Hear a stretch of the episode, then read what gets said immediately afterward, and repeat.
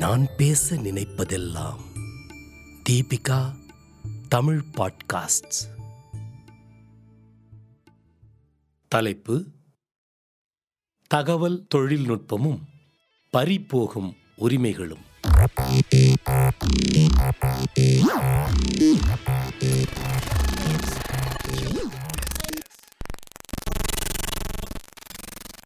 இந்த புதிய ஆண்டு பலருக்கு ஆன்லைன் மூலமாகத்தான் தொடங்குகின்றது. கோடிக்கணக்கான வாட்ஸ்அப் வாழ்த்துக்கள் அமேசானிலிருந்து புதிய பொருட்கள் ஊபர் கார்களில் பயணம் ஸ்விக்கியிலிருந்து உணவு பணம் செலுத்த நிஜ பணம் தேவையில்லை. பேடிஎம் செய்துவிட முடியும். விரல் நுனியில் ஒரு ஸ்மார்ட் போன் உதவியுடன் அகில உலகத்தோடும் தொடர்பில் இருக்க முடிகிறது. வேறொரு புறம் எதற்கும் மின் அடையாள அட்டைகள் தேவைப்படுகின்றன. ஆதார் கார்டு எண்ணை கொண்டு பல விஷயங்களை செய்ய முடிகின்றது. விரல் ரேகையை டிஜிட்டல் முறையில் அனுப்பி நம்பகத்தன்மையை உறுதிப்படுத்திக் கொள்ளலாம். அரசாங்க மனுக்கள் தேர்வு முடிவுகள் கல்வி வேலைக்கான விண்ணப்பங்கள் எல்லாமே ஆன்லைன் மூலமாகவே நடைபெறுகின்றது. கிராமத்தில் இருப்பவர்கள் கூட ஸ்மார்ட் போனையும் ஆன்லைன் விவரங்களையும் தெரிந்து கொள்ள வேண்டியிருக்கின்றது. வேலைகளை விரல் சொடுக்கில் செய்துவிட முடிகின்றது என்றாலும் இதன் கூடவே பல பிரச்சனைகளும் உருவாகி உள்ளன. அவை என்னவென்று பார்ப்போம். இன்றைய உலகம் நாம் டிஜிட்டல் உலகம் எனலாம். அதைவிடவும் டிஜிட்டல் தகவல் உலகம் என அழைப்பது இன்னமும் பொருத்தமானதாகும். ஏனெனில் உலகில் முன்னெப்போதும் இல்லாத வகையில் எல்லா வகையான தகவல்களும் திரட்டப்பட்டு அவை டிஜிட்டல் வடிவில் எப்பொழுதும் எங்கு வேண்டுமானாலும் எந்த வகையில் வேண்டுமானாலும் கிடைக்கின்றன. உதாரணமாக நமது ஆதார் அட்டையை எடுத்துக்கொள்வோம். ஒரு ஆதார் பதிவு எண்ணை நாம் பெறுவதற்கு நமது புகைப்படம் பெயர் முகவரி பாலினம் வயது மட்டுமன்றி நமது கண் பத்து விரல் ரேகைகள் அனைத்தையும் கொடுக்க வேண்டியுள்ளது. உலகிலேயே அதிகமான அளவு குடிமக்கள் தகவல்கள் வைத்திருக்கும் நாடுகளில் இந்தியா முதலிடத்தில் உள்ளது. ரேஷன் கார்டு பெறுவது முதல் அரசு நிதியுதவி பெறுவது வரை ஆதார் அட்டைகள் உபயோகத்தில் உள்ளன. ஆனால் நம்மை பற்றிய இந்த தகவல்கள் பத்திரமாக அரசிடம் உள்ளதா? அவை ரகசியமாக பாதுகாக்கப்படுகின்றதா? என்பது சந்தேகமே. உதாரணமாக ஜனவரி ரெண்டாயிரத்தி பதினெட்டில் சுமார் பதிமூன்று கோடி பேரின் ஆதார் தகவல்கள் திருடப்பட்டு விற்பனை செய்யப்பட்டிருக்கின்றன. ஒரு நபரின் தகவல் ஐநூறு ரூபாய் என்கின்ற விலையில் இந்த தகவல்களை பெறுபவர்கள் அவற்றை வைத்து என்ன வேண்டுமென்றாலும் செய்ய முடியும். இவ்வாறு சிறிது தகவல் வெளியில் கசிந்து விட்டதாக இந்திய அரசாங்கமே ஒத்துக்கொண்டுள்ளது. இது செல்போன்களின் காலம். செல்போன்கள் ஸ்மார்ட் தொலைபேசிகளாக உள்ளன. இதன் இயக்கத்தின் அடிப்படையிலேயே ஆப்ஸ் என்று அழைக்கப்படும் செயலிகள்தான். நமது வசதிக்காக லட்சக்கணக்கில் இத்தகையான செயலிகள் உருவாக்கப்பட்டுள்ளன. இந்த செயலிகளை தரவிறக்கம் செய்து பயன்படுத்தும் முன் அது அதன் விதிமுறைகளை ஏற்றுக்கொள்கிறோமா என்று கேட்கிறது. நாமும் செயலிகளை பயன்படுத்தும் நோக்கத்தில் எந்த விதிமுறையையும் படிக்காமல் எஸ் என அனுமதி கொடுக்கின்றோம். பெரும்பாலான சமயங்களில் நாம் கொடுக்கும் அனுமதி என்பது நமது தொலைபேசியிலுள்ள சகல தகவல்களையும் உபயோகித்துக் கொள்ள நாம் கொடுக்கும் அனுமதிதான். எனவே நம்மை பற்றிய விவரங்கள் அவை வேறு நிறுவனங்களின் பயன்பாட்டிற்காக கொடுக்கப்படுகின்றன அல்லது விற்கப்படுகின்றன. இந்த விற்பனையின் மூலம் பல மில்லியன் டாலர்கள் ஈட்டப்படுகின்றன. இன்று உலகின் மிக பெரும் தொழில்களுள் ஒன்று தகவல் விற்பனையே. இதை பற்றிய சில கருத்துக்களை கேட்போம். புத்தாடைகள் தொடங்கி டிவி ஃப்ரிட்ஜ் என அனைத்து பொருள்களையும் கைபேசி மூலமாகவே வாங்கி குவிப்பதுதான் இன்றைய ட்ரெண்ட் இதை சரியாக புரிந்து கொண்ட இ காமர்ஸ் நிறுவனங்களும் ஆஃபர்களை எக்ஸ்பிரஸ் வேகத்தில் வழங்கி வருகின்றன. இந்தியாவில் எல்லாரும் கடையில் போய் வாங்கிட்டு இருந்தான். நானும் கடை திறந்து வச்சுருக்கேன். என் கடைக்குள்ளே வான்னு கூப்பிடுறான். நீங்கள் கடைக்குள்ளே வான்னு போகிறாங்க கடைக்குள்ளே உங்களை வர வைக்கிறதுக்கு ஒரு பெரிய ப்ராடக்டை சீப்பாக கொடுக்குறான். நீங்கள் ஒன்ஸ் ப்ரைமில் ஹுக் ஆகிட்டிங்கன்னா என்ன ப்ராடக்டாக இருந்தாலும் அவன்கிட்ட செக் பண்ணுவீங்கள்ல ஒரு நாளைக்கான ஆஃபர் ஒரு மணி நேரத்துக்கான ஆஃபர் என பல ஆஃபர்களை வழங்கும் ஆன்லைன் நிறுவனங்கள் நினைத்து பார்க்க முடியாத அளவிற்கு ஆஃபர்களை அள்ளி தருவதற்கு என்ன காரணம்? இந்த கேள்வியோடு மறைமுகமாக மக்களை ஏமாற்றுகிறதா என்ற சந்தேகமும் எழாமல் இல்லை. இன்றைக்கு உங்களுக்கு பெரிய டிஸ்கவுண்ட் கிடைக்குதா எடுத்துக்கொள்ளுங்கள்.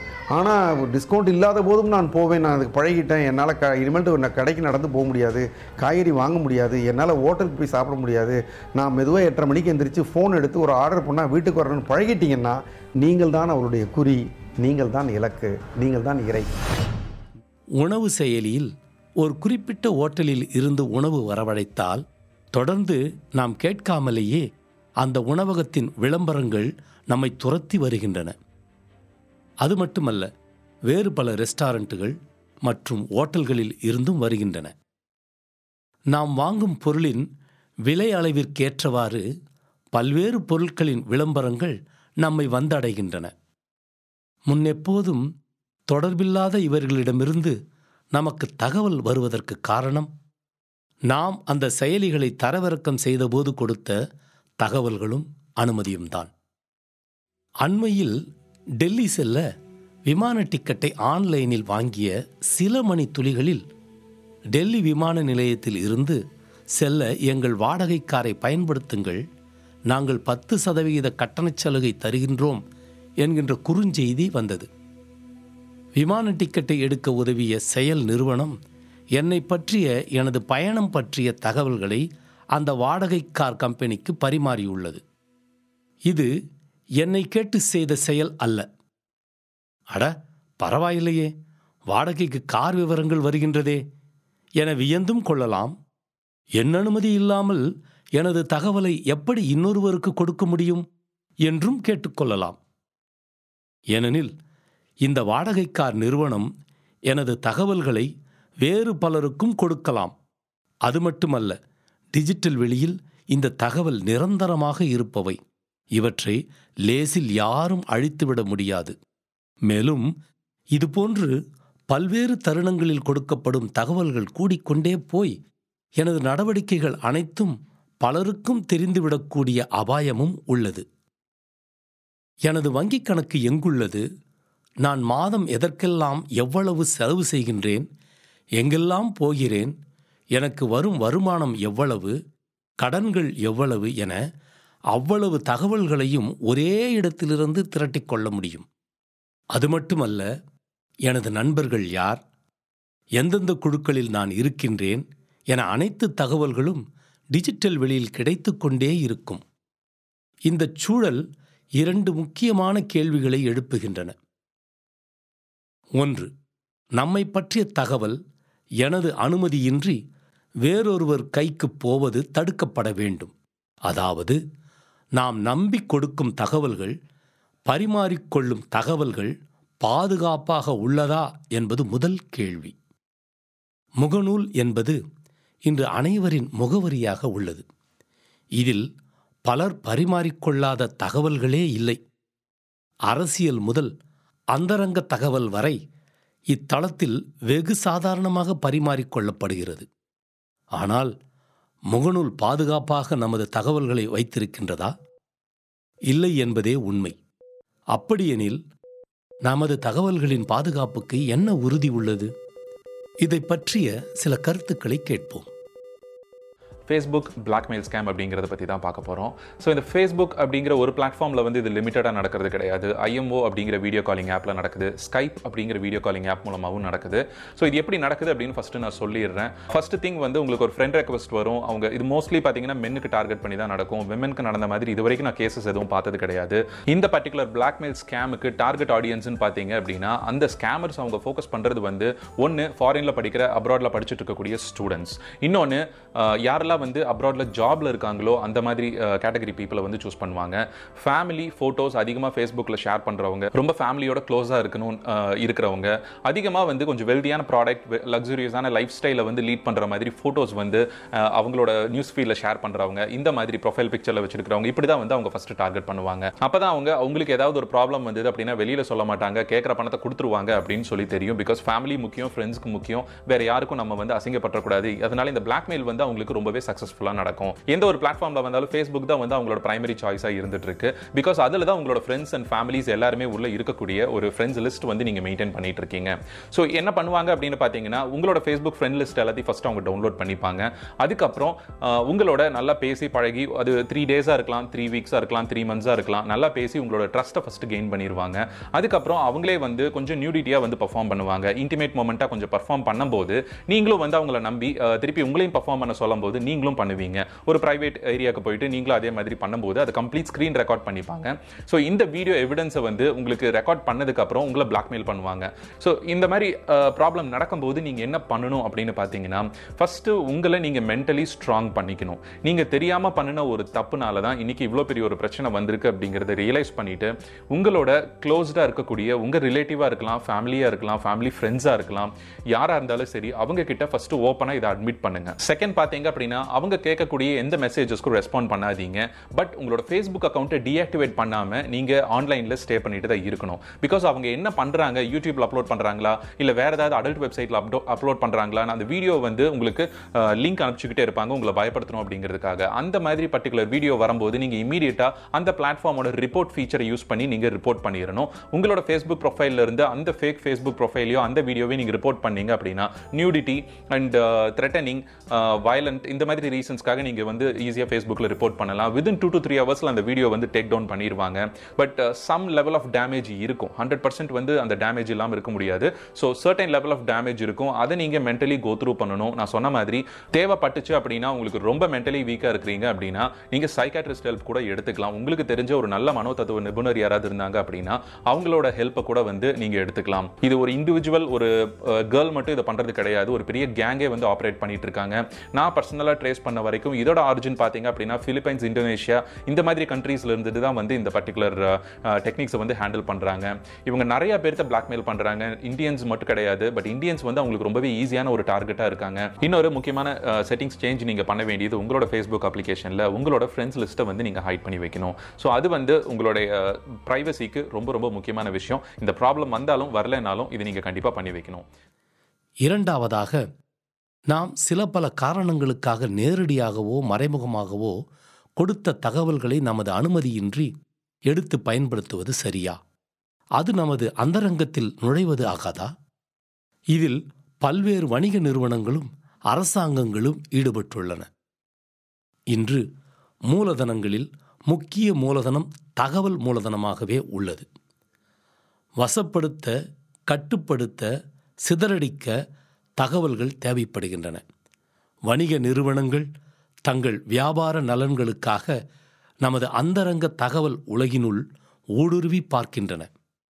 அரசாங்கமோ கண்காணிப்பிற்காக நமது தகவல் உலகினுள் ஊடுருவுகிறது.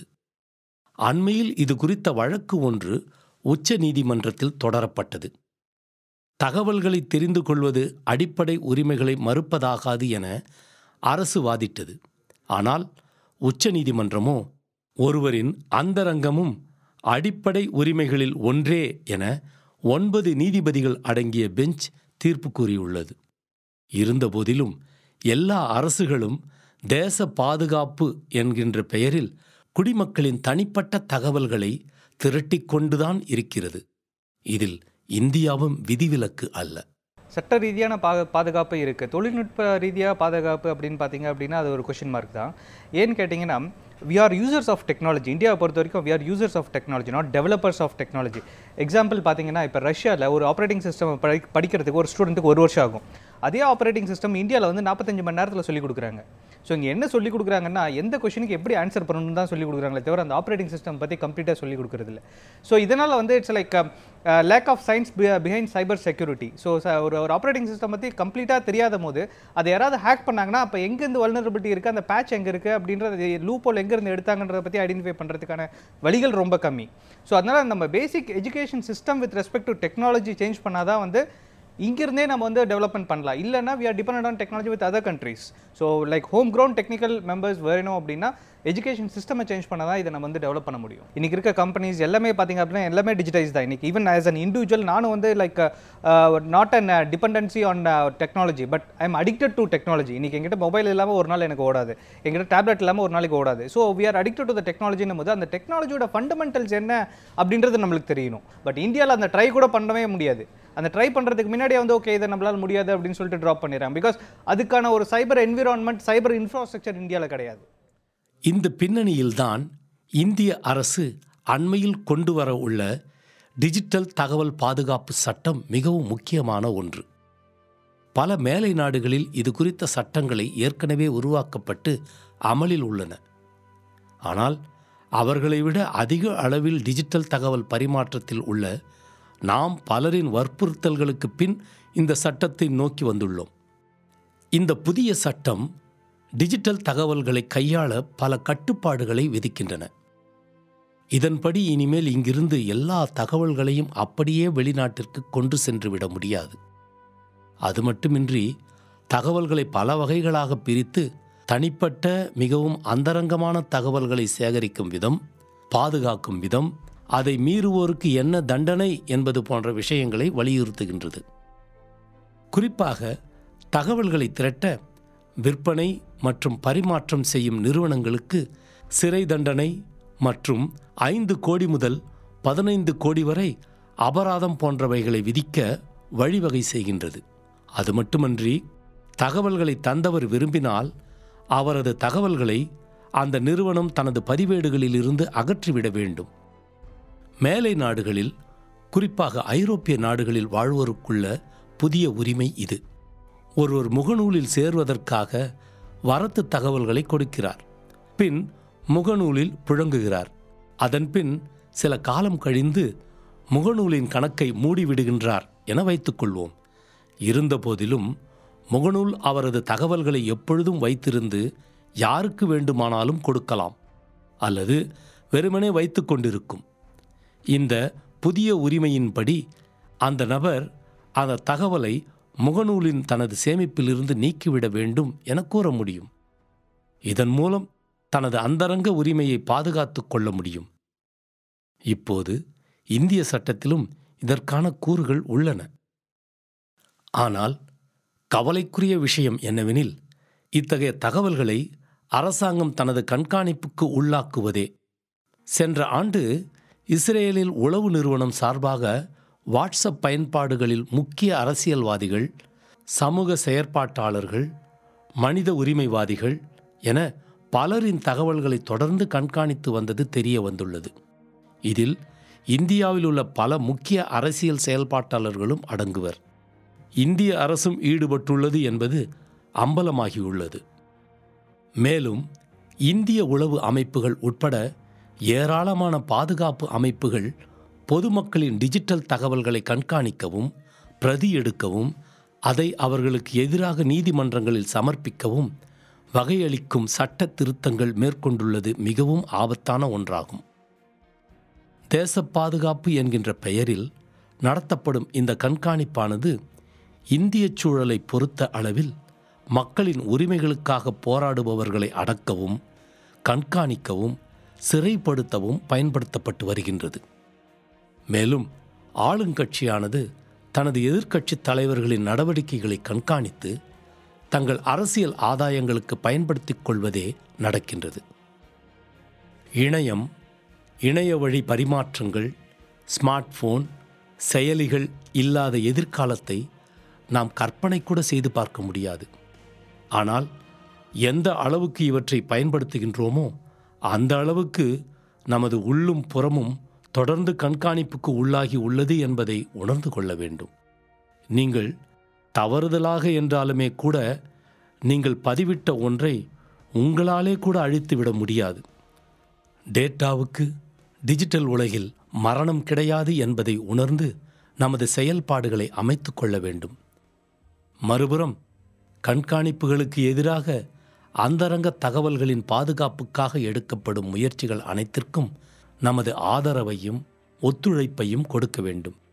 கண்காணிப்பின் பின் உள்ள அரசியலை கண்டறிந்து எதிர்க்க வேண்டும்.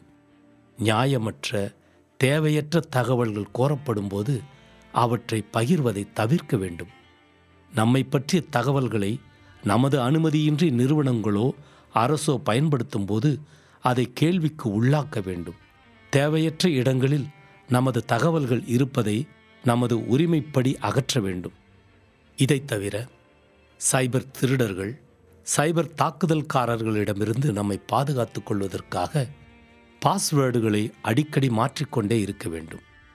நமது அத்தியாவசிய அந்தரங்க ரகசிய தகவல்களை தேவையின்றி இணையதளத்தில் பதிவிடவோ பரிமாற்றம் செய்யவோ கூடாது. டிஜிட்டல் தகவல்களை சரியான முறையில் கையாள வேண்டும். நீங்கள் கேட்ட இந்த வலையொலி அரும்பு மாத இதழ் கட்டுரையிலிருந்து எடுக்கப்பட்டது. வாங்கி படிப்பீர் அரும்பு மாத இதழ்.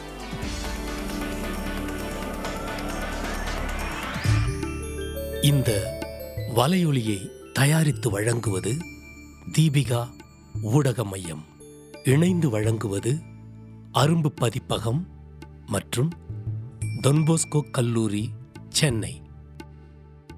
குரல் வடிவம் ஏடி சாண்டோ. ஒலி வடிவமைப்பு வின்ஸ்டன். மீண்டும் மீண்டும் கேட்கத் தூண்டும். நான் பேச நினைப்பதெல்லாம் தீபிகா தமிழ் பாட்காஸ்ட் வாரம் இருமுறை சந்திப்போம். சிந்திக்க